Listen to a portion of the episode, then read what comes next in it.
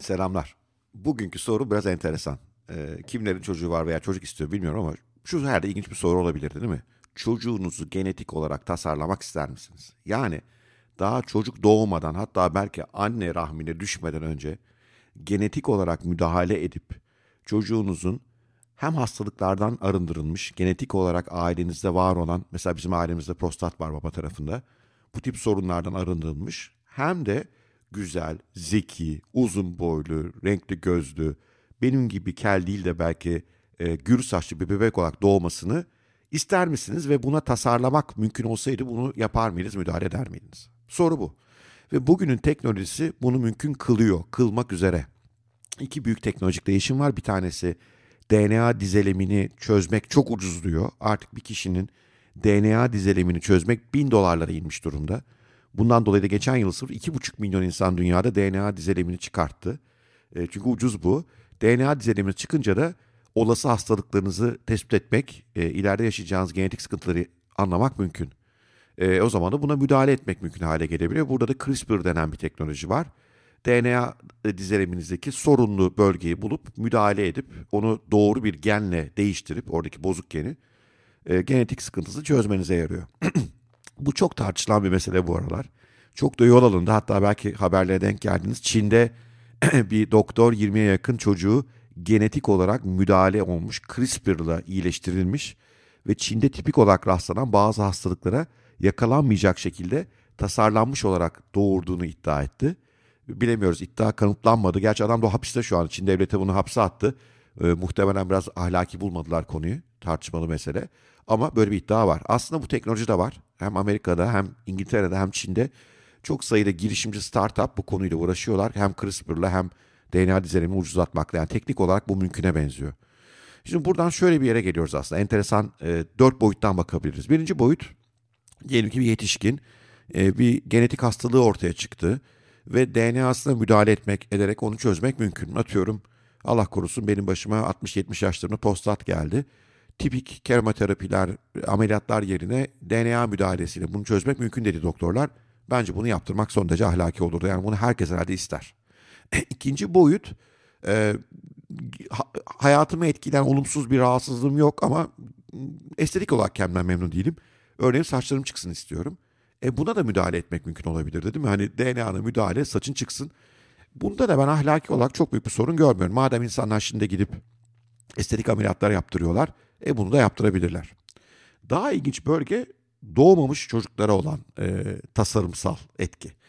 E, anne rahmindeki bir çocuğa genetik olarak keşfettik ki ileride başına iş olacak rahatsızlıkları var. Hatta belki doğumdan itibaren rastlanacak hastalıklar var. Buna müdahale edelim mi? Buna da hayır demek çok zor geliyor bana. Bir ebeveyn olmak çok zor bir iş. Ve çocuğunun fiziksel ileride yaşayacağı bir hastalık, bir rahatsızlık, onun hayatını olumsuz etkileyecek mesela bir engelli olmasına sebep olacak e, bir konu. Bunlar varsa buna müdahale etmek isteyebilir anne babalar. Ve sanırım bu da ahlaki olarak nispeten az tartışılan bir konu olacak.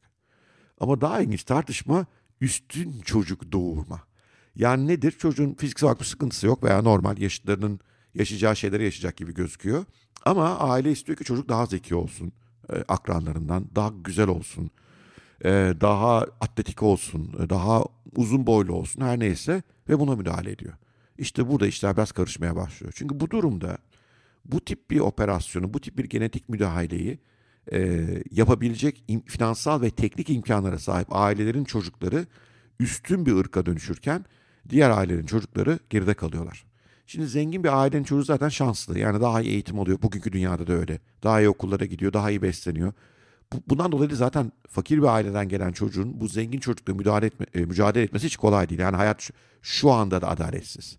Ama böyle yeni bir dünyada genetik olarak aralarında fark olacak. Yani bir yandan tasarlanmış bir ırk var.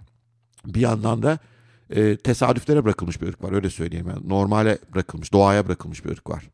Ve tasarlanmış ırk zekasıyla, fiziğiyle, sportifliğiyle, güzelliğiyle daha üstün, öbürü değil. Bunun yaratacağı adaletsizliğin inanılmaz olacağını düşünüyorum.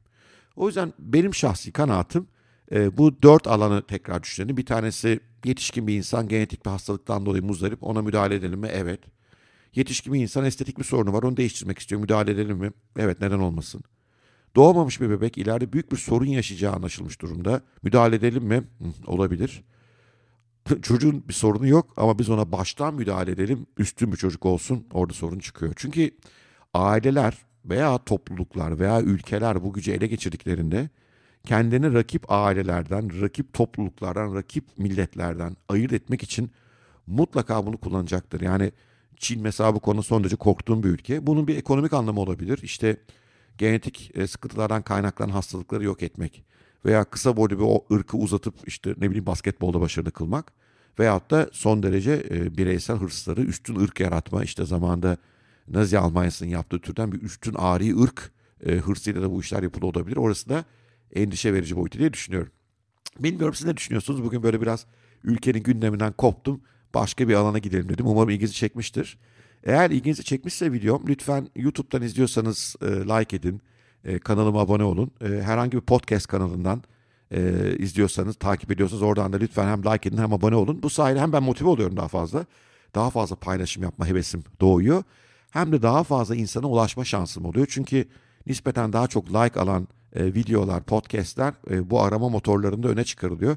Ve daha geniş kitlede insanların buna ulaşması mümkün hale geliyor. Evet bugün böyle ilginç bir konu aldık. Genetik tasarım, bebeklere müdahale, CRISPR, DNA dizilimi ve bunun ahlaki ve moral etkileri. Fikirlerinizi, görüşlerinizi çok merak ediyorum.